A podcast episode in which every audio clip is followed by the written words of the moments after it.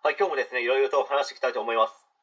え今回はですね、石原伸晃元国会議員にある言葉を言い放ったおばちゃんについて、まパッツに関して、まちょっと話していきたいと思います。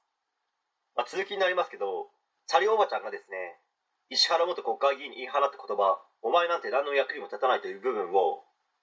教育に持ってきてしまうと、露骨にですね、批判みたいな形になってしまいますので、あまり大げさには話しませんけど、まあ、要はですね、お子さんがいらっしゃる保護者の方の立場からしてみれば、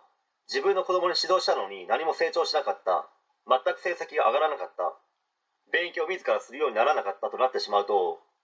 お前なんて何の役にも立たない、自分の子供の人生がかかってんだよ、ふざけんなよ、と言いたくなりますよね。まあ、それは当然ですよ。そこで学び、過ごした期間や時間はもう一生取り戻すことができないですね。貴重なものですから。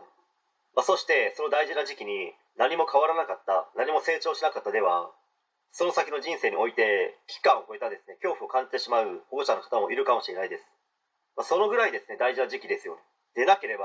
もうくっそ高いお金を払って、私立学校や塾なんかに通わせる意味はないですよ。であるならば、指導者側が、お前本当に役に立つな、ありがとう、助かるわ、と言われるような存在にならなければいけないわけですよ。勉強が嫌い、興味ない、勉強なんてやりたくない、できれば闇に葬りたい、と考えてる子供がいた場合ですね、まあ、その時点でもそう思っているかもしれないですけど、